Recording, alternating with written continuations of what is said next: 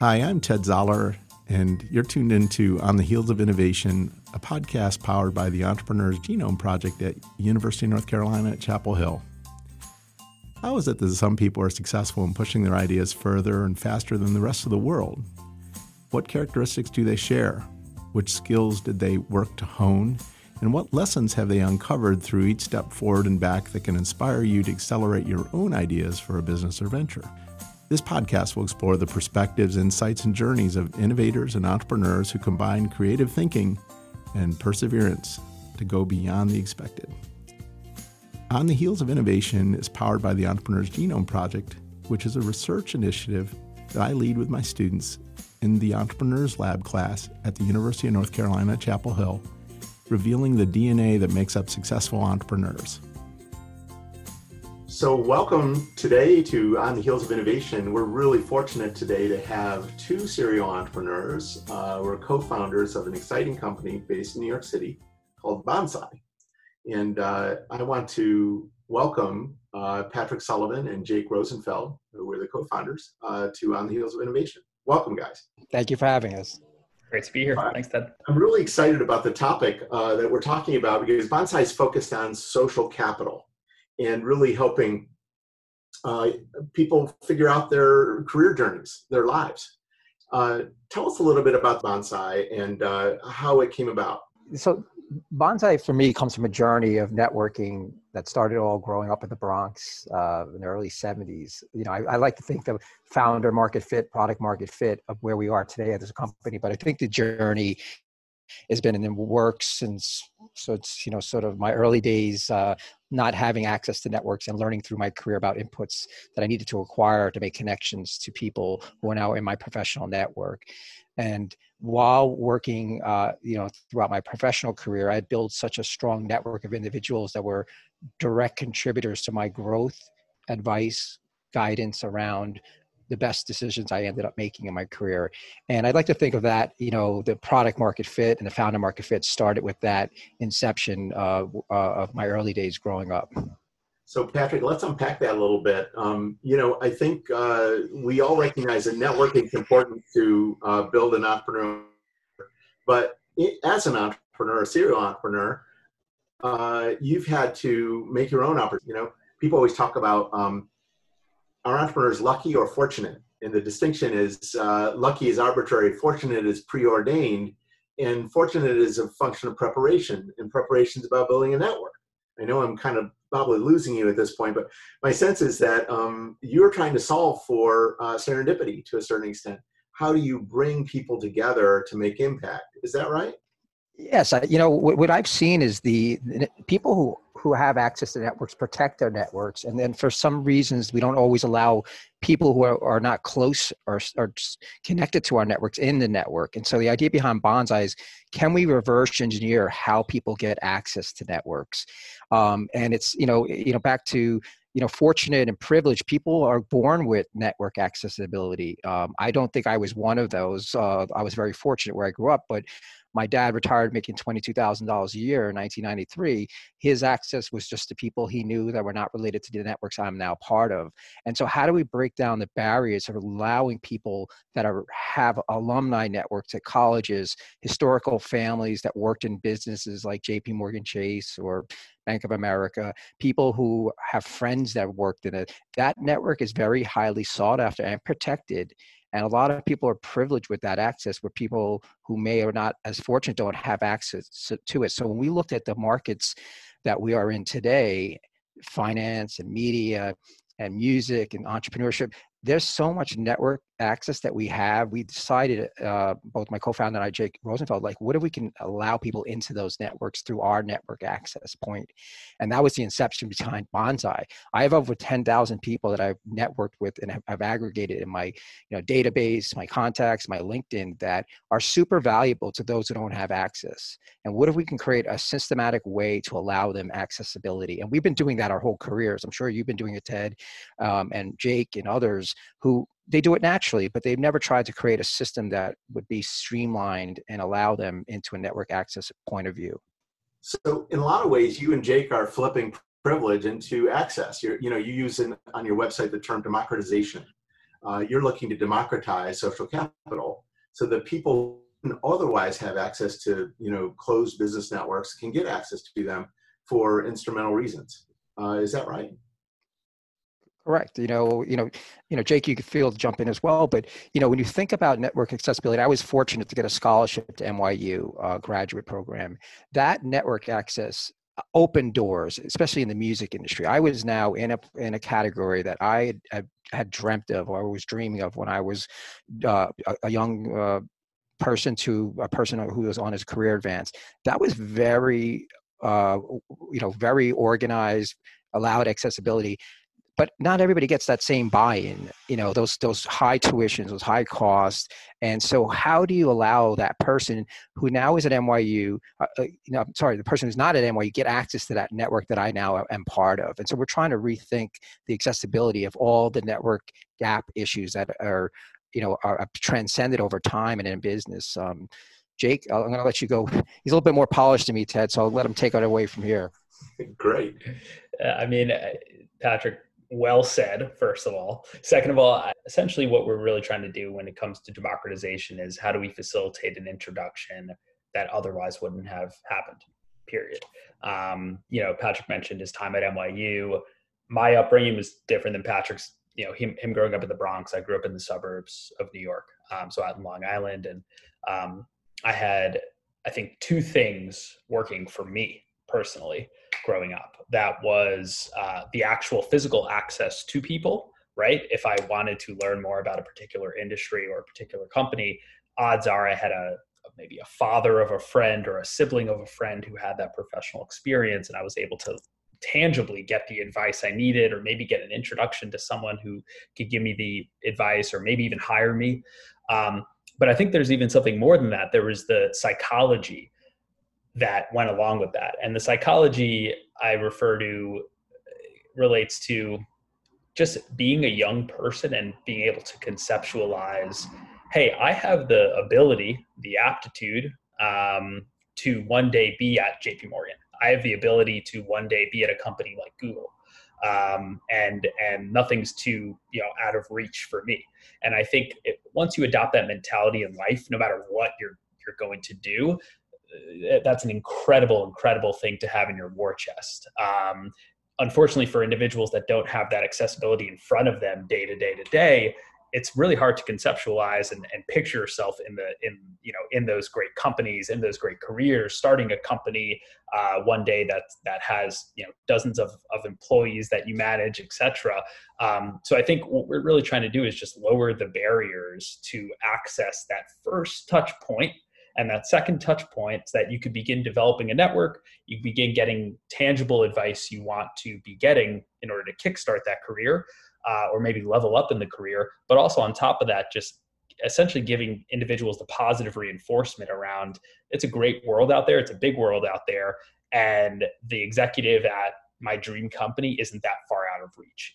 He or she is only a video chat away. And that's kind of the fundamental belief we have with with bonsai and how we're building it. For us most important factor is in the quality of the match. So essentially what we do if we have a uh, an advice seeker um, come to our platform we take that individual through an onboarding. And that individual essentially tells us what he or she has interests in and where he or she wants to go. It could be related to specific industries and roles, it could be related to actually specific companies, and it could be related to kind of specific challenges he or she's facing. And on the flip side, we have advice givers that go through a very similar onboarding. They tell us where they've been and who they are and how they can help, whether it's company related, uh, actual workplace, you know, problem related, industry related, role related, etc. And what we do for the users of our platform is we ensure and, and, and essentially um, advocate for these matches that you're going to be assigned are super targeted. And even though you guys didn't overlap at, you know, glossy company XYZ like Google, or you're not an a student and an alum from a top tier university, there's something in your background or your desires and wishes and this person's ability to help with those desires and wishes that actually form a really good match and will create this kind of shared ground for you guys to build a relationship on. And it's it's a little bit arbitrary. It's potentially you know it sounds less tangible than hey i'm a michigan student looking to interact with a michigan graduate. But we, what we found so far is just by creating some sort of connective tissue out of almost pretty much a matching algorithm that gives enough context for these conversations and these relationships to blossom um, where there weren't any other pieces of connective tissue before like a shared university or a shared company. So that's that's our hope at least. It's fascinating to me if you, think about the, the, the the function of matching. You know i think our first attempt at it was match dating, so that became Facebook, and then matching for marriage, and that became uh, any number of swipe apps. Um, but now you're really looking at matching that's well beyond just matching for career success, but you're matching for serendipity. You're mar- ma- ma- matching for kind of the exception event in your future, something that's uniquely about you. And a lot of it, I think, reflects that entrepreneurial experience that Patrick opened up with. Uh, Patrick, I want to unpack a little bit your experience of building your career and um, how it informed this of bonsai and how that's taken shape. Um, Patrick, you're a serial entrepreneur. When you started it out, did you think you would be an entrepreneur at the very beginning? Was it a plan? It, it, it wasn't a plan. It, it was a point in time when I did recognize I was an entrepreneur, but it took it took a lot of self learnings along the journey. But if you if you look back in hindsight, I was that kid who was organizing the hockey games. I would organize the football games in the Bronx. This is a pre-cell phone era, era for you.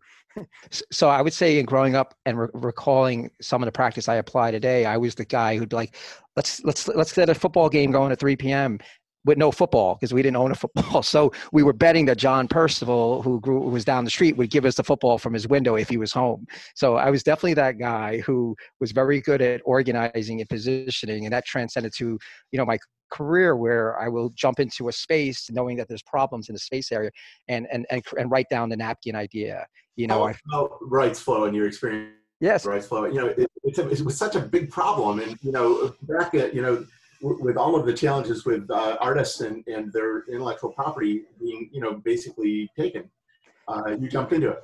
Yeah, so I, I was when I was in grad school, I was one of the uh, outliers in the in the program. Uh, around '97 to 2000, the music industry was a very hot industry. It was very, it was growing pre Napster, and pretty much 99% of the students in my class were all, all, excited about artists, the recording artists. And I was like, I don't care about the artists. They're, they're, they could be one and done. But the real value is the music, the song, the version that can be created and replicated. So I started to study the, the money flow, the royalty side of the business. And I was boring, licensing. Nobody talked about it the, the professors didn't even have enough inf- information to understand that back office functionality because it was very complex, archaic, and confusing. So my light bulb went off. I said, I want to be the expert on the side of that. No one's interested in called the music publishing, which was like still synonymous with book publishing from the 1800s. And I took that upon myself to be, I want to become this industry expert. And I spent about five years uh, working at an organization called the National Music Publishers Association that gave me a macro view. I worked on three Supreme Court cases. We worked on suing Napster, settling with Napster. I got this macro understanding of the world of music and publishing. And then I took that information and I brought it to tech companies that were doing media, doing online music, supplying music to iTunes, supplying music direct to consumers, but they still didn't understand. They were so driven by the artist. And I always looked at them and said, hey, you know, eventually this is going to be trackable and accountable or or not trackable and accountable. We need to create systems because this isn't the CD world where you buy a CD at wholesale you sell it at Tower Records. You buy a song, and the only value that song will benefit to the copyright owners is through the metadata associated. So I started to build metadata approaches to mapping that information back to copyright payments. And that kind of was like, and I did that for a few years in a company, but did not, they did not understand. It, it was non-sexy. They put us in a back office I ended up building systems for them, didn't understand what I built. And so one day I woke up and said, screw it, I'm going to build it for everyone. And that was where RightsFlow was incepted. I quit the same day. It didn't go two week notice or anything like that. I was like, I had to do this. Came home, cursed at my computer, said, Why did I quit? Then the next day I started RightsFlow. Three days later, I was down in Washington, true story, doing a presentation panel with Microsoft, RightsFlow, and blah blah blah companies and I, here i was presenting my. It was just one of me. I, I had executed so fast. Uh, and put a logo together, got on a panel, and there, lo and behold, uh, RightsFlow was incepted. My first company was signed client was signed that week. I learned the art of cons- uh, signing a, an agreement, make it one page if you can, and I did, and I got a ten thousand dollar advance, and that's how the company was incepted. And uh, um, you know, RightsFlow was all in for me, and I, you know, I, I put my whole life savings, and it was a very, very fun experience.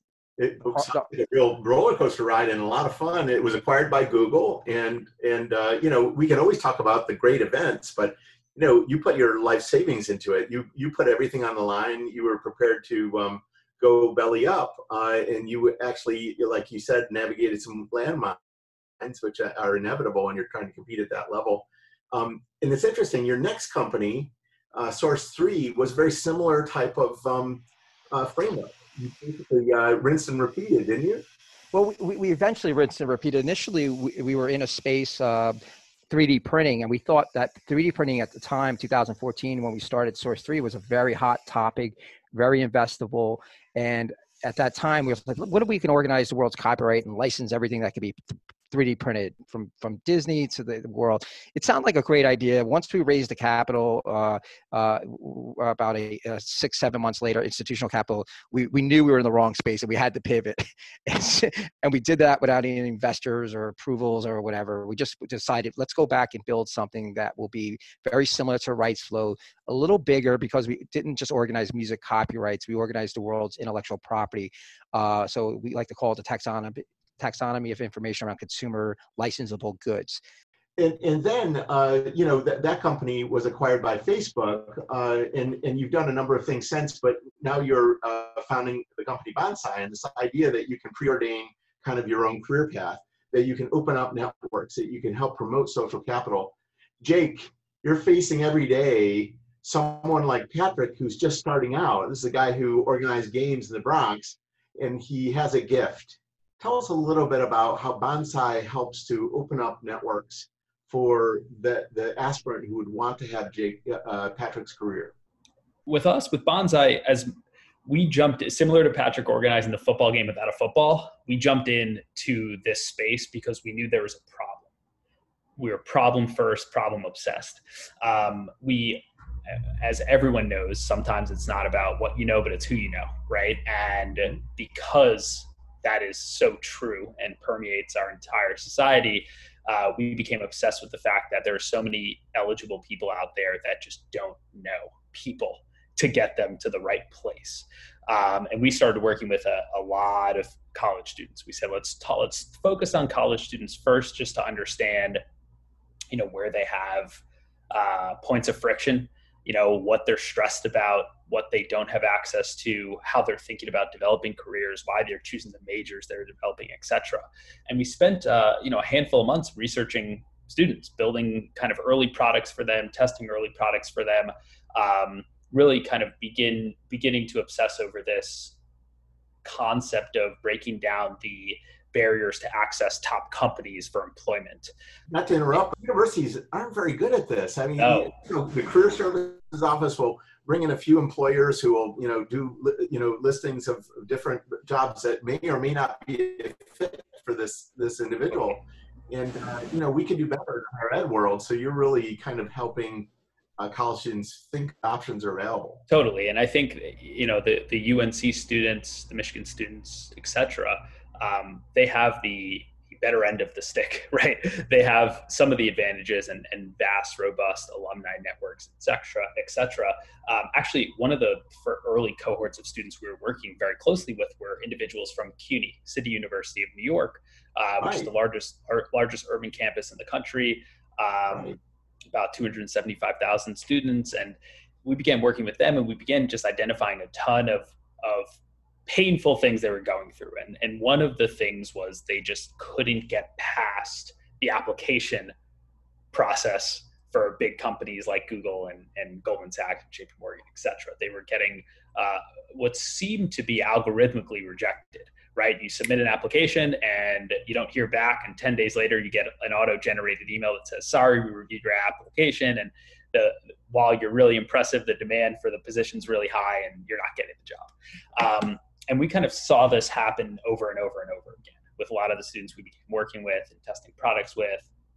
So what we did was we took a cohort of these students from CUNY and we matched them to a bunch of friends of ours in the workforce um, in a very qualitative way. We didn't have any algorithms telling us who to match them to. We had something as simple as a computer science student and we said to that computer science student, you want to work at a startup or at a big company? And if they'd say big company, we'd go find our friend of ours who's a engineer at Facebook, and we'd say, you two sync up for a conversation and, and have at it and enjoy. We really provided very little bumpers or borders around those discussions. Um, what's funny is after doing this dozens of times, we started seeing patterns, and some of the outcomes that were organically unfolding were, were amazing. Um, I'm talking people were getting internship offers, people were getting referrals to subsequent colleagues at really good companies like McKinsey, uh, you know, really opportunities and and and doors that were opening um, that wouldn't have opened if there was just a cold email involved and potentially a cold application involved. Um, one student even got invited to join a, a boot camp, uh, data science boot camp that um, for free that actually typically costed a few thousand dollars to join. So we saw, started seeing some of these amazing things unfold.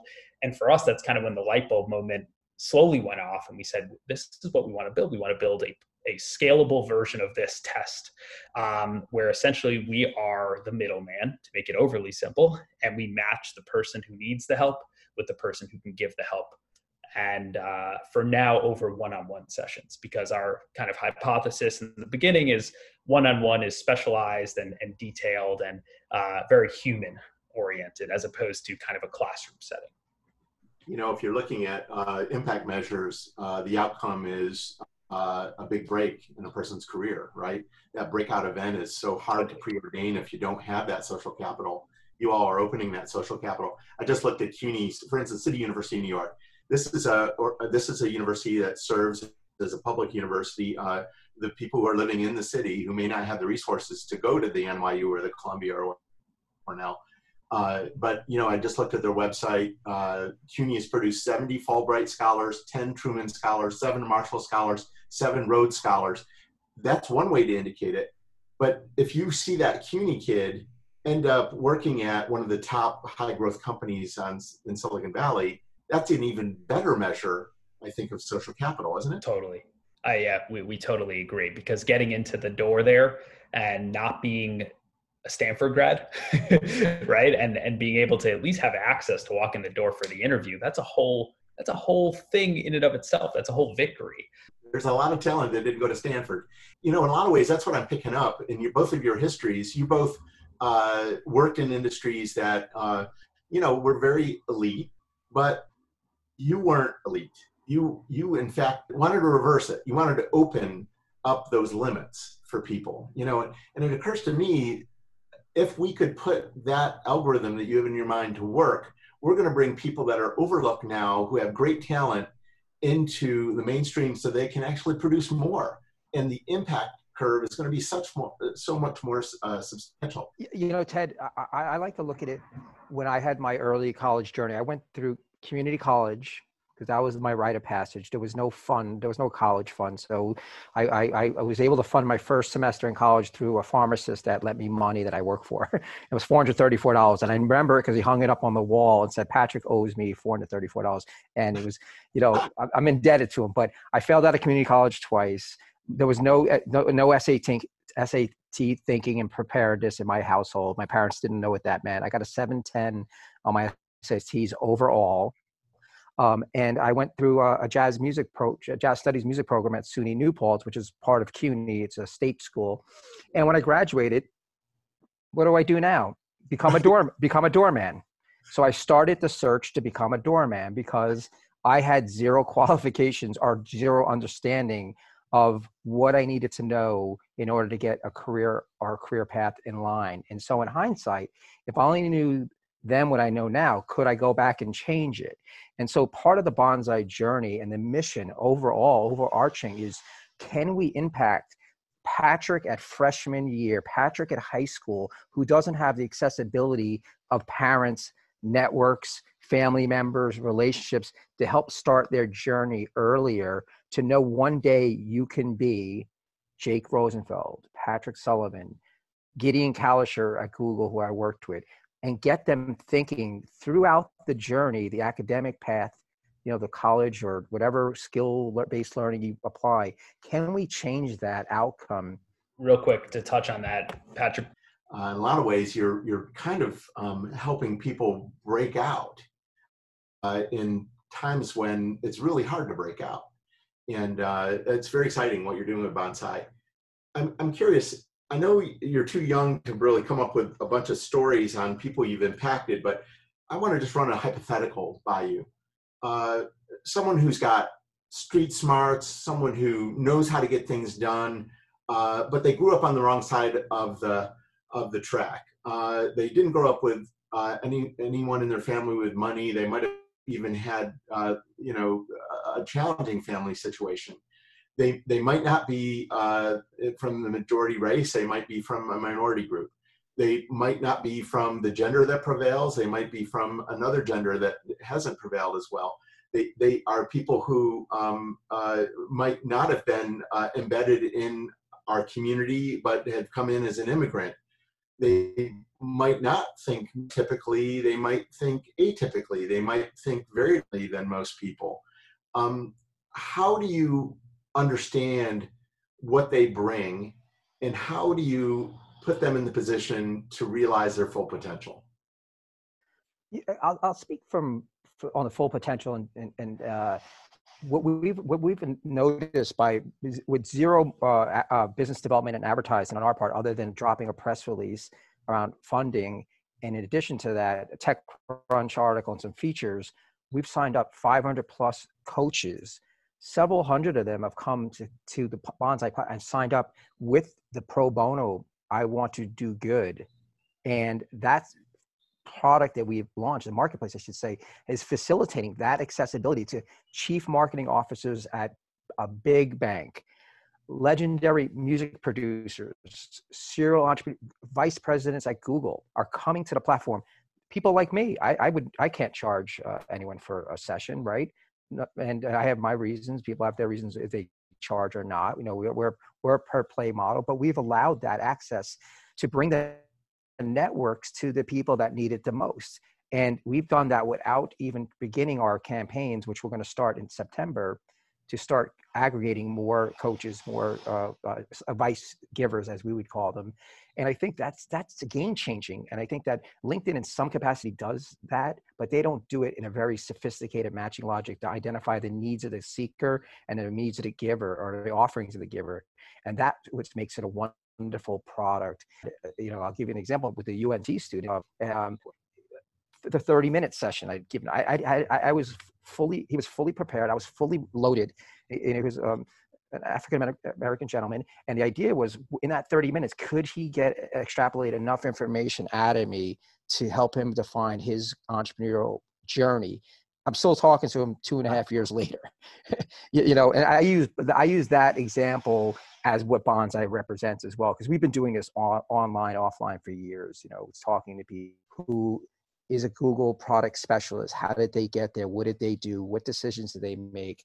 On the flip side, like Jess said, uh, uh, Jake said on a session base, I need help with uh, fundraising. How do I think about going after venture capital? How do I think about uh, you know the problems i need to identify in the business i've created how do i need to execute on the technology and who's my addressable market and how do i create economics like the fundamentals of a startup those are things that i see consistently when i talk about startups and entrepreneurship um, and then in general you know how do how and who do i need to talk to in continuing past you that will help me along my journey um, and so we, we hope that solves for it uh, in many ways at the end of the day uh, if we can change the way people get access to networks and, and make the network gap problem smaller, I think we're going to do our jobs and we, we could good, be do good citizens.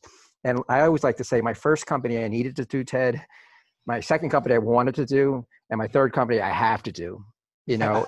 and I was retired twice, and I sit on a lake here down in North Carolina, on my property, and I was drinking a beer and fishing, and I met Jake, and all these pieces were coming together, not knowing what Bonsai would become. And I sat here and I said, Oh my God, if I didn't do this, I'd be the biggest dope. And I talked to my wife. She got to know Jake and we went and jumped in. Uh, and it wasn't pretty. I know if you want to talk about the one day about the dark sides of, of, of, of bonsai, we, we, we, we were near the Titanic, Ted. We were going fast. we were bo- we were at the bottom of the Titanic, and uh, we were going to be one of those uh, broken ships and falling in the sea. And uh, it was pretty dark period back to mental health, I think, with startups. And I definitely have my own mental health challenges when I'm in, in all in. And I'm very myopic in that I focus on one thing only, and that's the success of the company. And there were days where I didn't see the bottom, and that was scary thankfully we were smart enough to pivot test pivot test pivot and bonsai was incepted pre-covid which was amazing. And here we are and it's I, i'm like i can't believe it. I think you're just scratching the surface. I think uh, jake you and patrick are on the precipice of something really important. I mean the idea of organizing a football game without a football this is a mindset, a way of you're helping a new generation deal with the new normal, which is a world that isn't a full employment world. You got to find your place. And that's what I think called you to it, Patrick, got you off the chair in front of the lake with your beer and got you to say, I need to give this back.